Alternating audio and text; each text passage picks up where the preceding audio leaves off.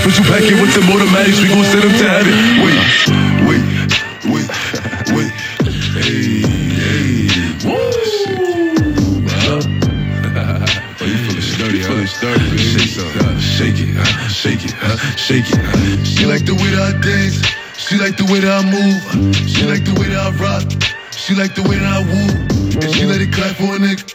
She let it clap for a nigga. And she throw it back for a nigga. Yeah, she throw it back for a nigga. All right, all right, all right. Welcome back, welcome back. You know what time it is. That's right. It's another edition of the Fan in the Van podcast. So let's jump right into it. Obviously, the Yankees have fucking sucked lately, losing seven of eight. When they score, they can't pitch. When they pitch, they can't score. Same old story. Who knows how they're going to fix it at this point? Judge is now up to 45 home runs. Um, you know, and the age old question is can he do it? You know, can he break Maris's record? He's four ahead of the pace than uh, Maris was at the same amount of games played this time back when Maris broke it to obviously Judge playing now. But I'm not here to discuss Yankee baseball today. I'm not even here to discuss the fact that Deshaun Watson's going to play in week one of the preseason, which I think he shouldn't be. But regardless, you know, the state of the NBA. We've seen how it's drastically changed from the 60s to the 70s to the 80s to the 90s to the 2000s, to 2010s, and now the 2020s. And we've seen that each year, as of late, it's, it's become more of a bitchy, pussified era of self entitlement. And the latest to prove such is Kevin Durant. Kevin Durant throwing out ultimatums like it's nobody's business. Well, if you don't fire the GM, if you don't fire Steve Nash, then I reiterate again, I want my trade. When did the committing to a team for the length of your contract go out the window because you don't like one or two things the GM or the coach has done. Maybe Steve Nash isn't the right choice to lead Brooklyn to a title. Okay? But again, there's only so much Steve Nash can do sitting on a bench. It's you, the player, like Durant, Kyrie, and others, that need to get it done on the court. So you got to take accountability. If you're going to throw blame on the coach, throw some of it on yourself. It, it, it's really as simple as that. I mean, we've seen now for the past past few years, obviously the forming of super teams. None of us like it, and some of us do like it. But this is what the NBA is. This is the new NBA. It's I don't get what I want. Let me throw a fit. Let me throw a tirade, and then I get what I want. Okay? I mean, you look at James Harden. He didn't like situations where he was, threw a little tantrum, sat out, did this, did that, and now he's in Philly. And now it looks like Philly is a destination Durant would go. I, I, for, for the life of me, I can't understand why you got a lot. It's, it's the same thing with LeBron James. And granted, LeBron, I give him credit for at least finishing out his contracts, not asking to be released or traded before the contract ends. But for the life of me, if you're this great NBA player, and LeBron falls into this category too, then why can't you get it done with what you had?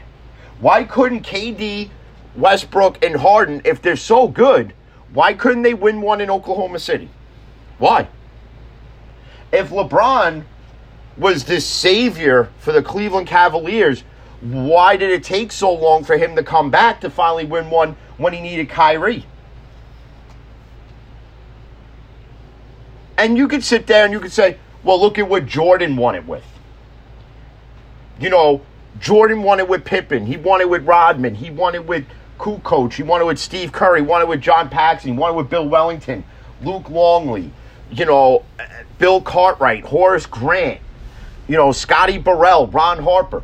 Notice none of them, other than Scotty Pippen and Dennis Rodman, anybody else I've named,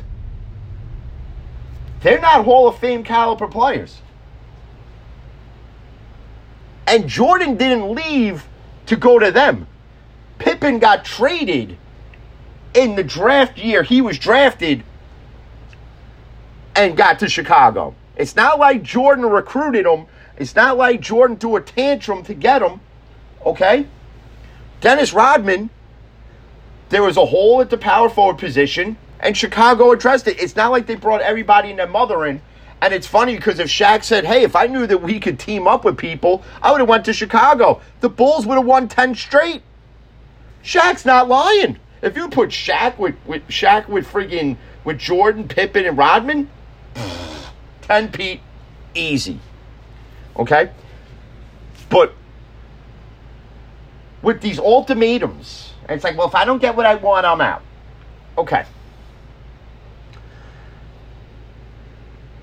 But look at what the Nets are asking for in return. The Nets, the Nets tried to make a deal with Boston. They want Tatum and Jaylen Brown. Boston's relevant. Boston's a player away from winning it all. They're not about to trade two to three marquee guys and then give you half the world in draft picks for Kevin Durant for them to go from top of the NBA East to before the cellar door. They're not going to do that. And it's going to be the same thing in Boston as it was in Brooklyn, as it was anywhere else Durant's going to go. Okay? If they don't win, somehow it's the direction of the GM, it's the coach, it's something else, but it's never you. That's the problem in today's NBA. There's no accountability. There's none. There's none. It's always it's the GM's fault. It's the direction the team's in. It's the coach. It's this. It's that. It's oh, the cameraman didn't have the right angle on me. That's why I missed the shot. But never never the NBA player's fault though, to why you lose a big game or or, or just some, or play goes wrong, whatever it is. Now, there's some in the NBA who will take accountability, but the percentage is so far few in between, it, it, it's staggering.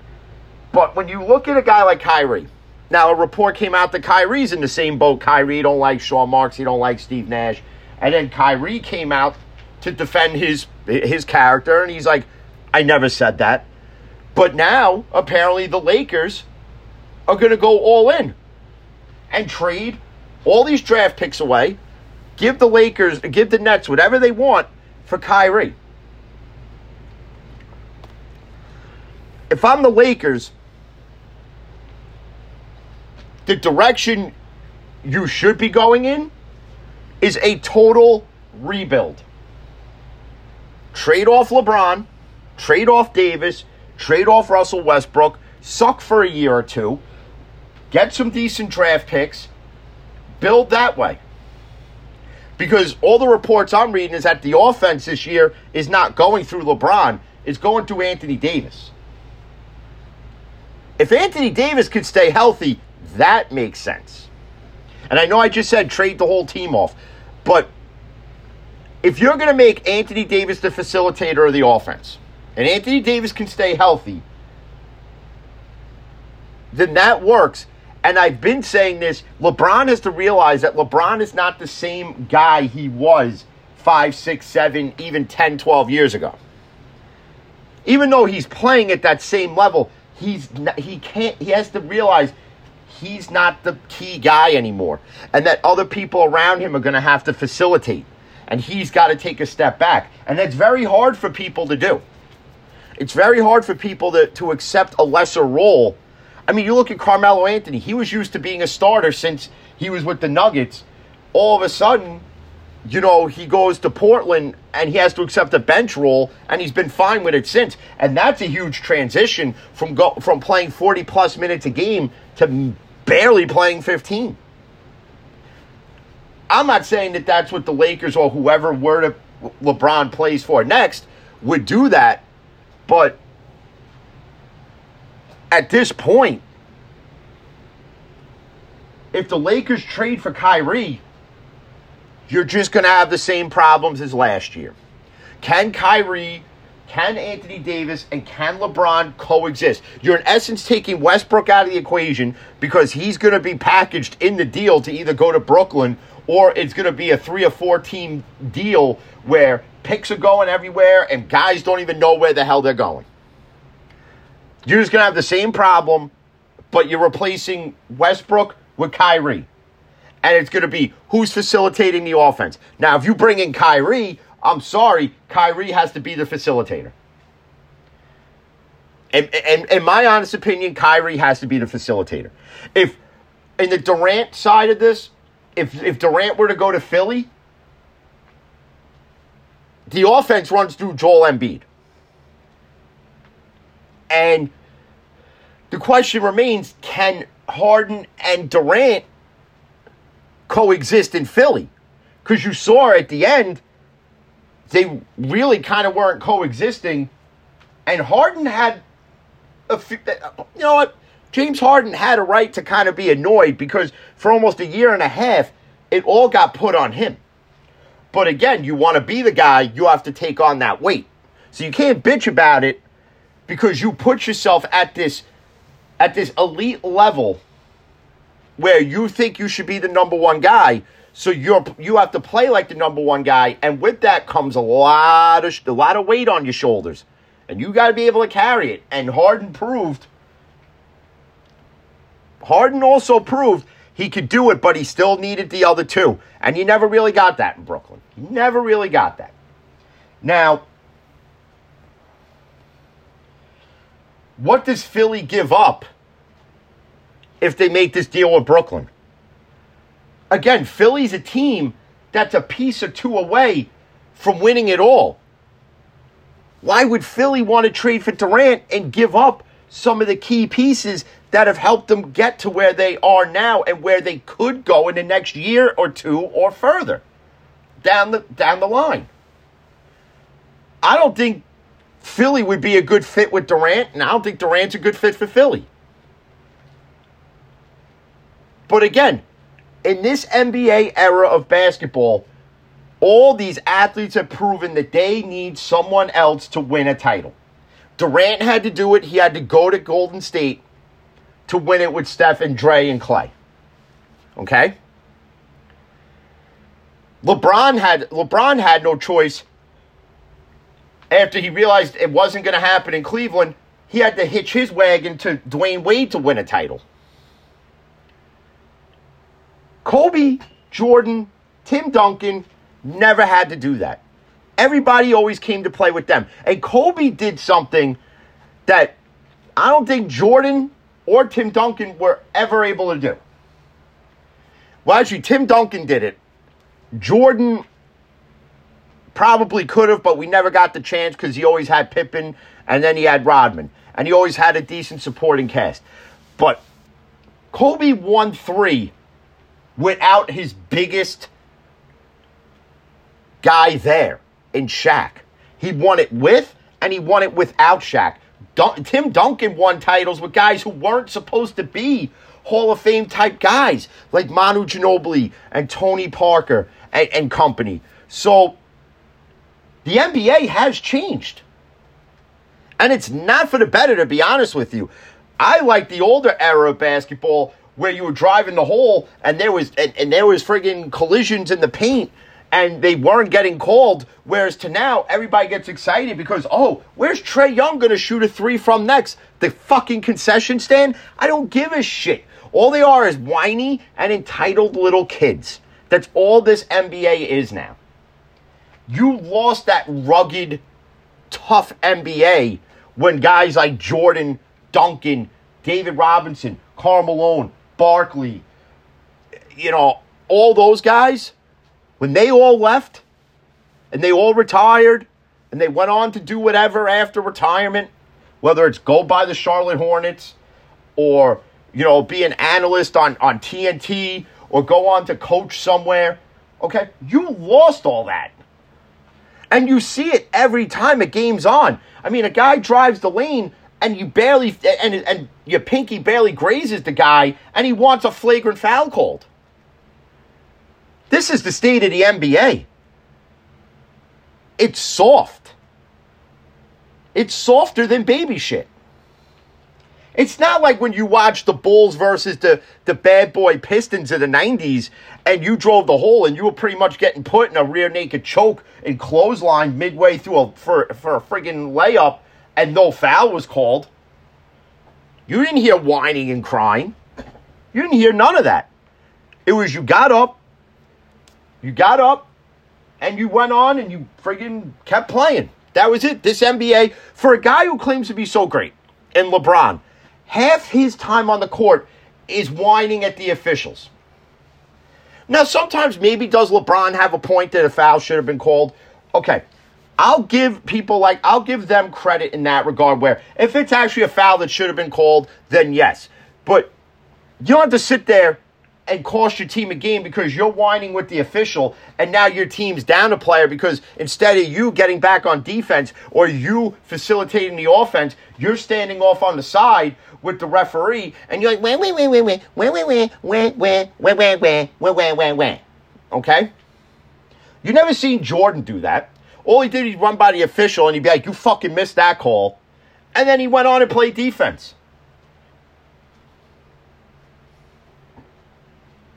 So people are going to wonder, well, then why do we have these debates of who's the greatest of all time if they're clearly two different eras of basketball? And that's my point.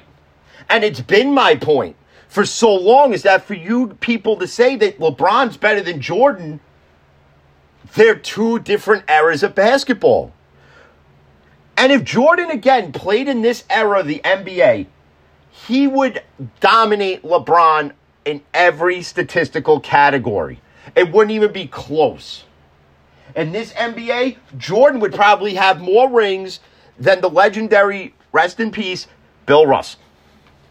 Because he probably would. Okay? Michael Jordan's legacy would be far more superior 20 years from now as it is now. And granted, Michael Jordan is a global icon, not only because of basketball, but because of his branding with Nike. But just imagine Jordan in this NBA. The damage that Michael Jordan would do. And it's funny when they talk about how, you know, oh, this Warriors team versus this Bulls team. You know, oh, and the Warriors would win that. Nope. Because you even got crybabies like Draymond Green, who Draymond Green's style of play, he probably would have lasted in the rougher, tougher era of, of the NBA. LeBron wouldn't because he whines and cries more than a three year old who doesn't get a toy at, at, at friggin' Walmart. Okay? So, for all these young kids who, who come out there and say this is the best era of NBA basketball, no, it's not. And there was a period I stopped watching it because it was so brutally disgusting of just nothing but whining, pissing, bitching, moaning that I just wanted no part of watching it anymore. And these forming of super teams, and it's disgusting. But this is unfortunately what we have to accept that this NBA will never compete with the old NBA. It just never will. Sucks to say it, but it never will. Um, but with that being said, I figured I'd pop on for a few minutes. I was going to do one yesterday, but um, I decided to come in late to work, you know, take advantage of having somebody who, uh, you know, can show up to work.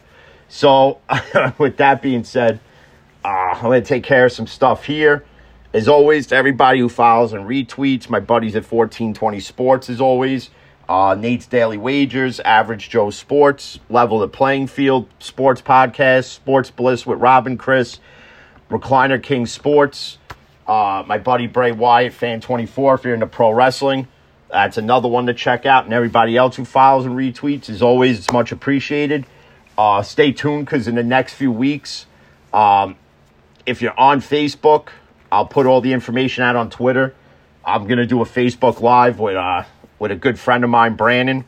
Uh, we're gonna do a NFL preview show, so stay tuned for that. So everybody, stay safe, and as always, peace.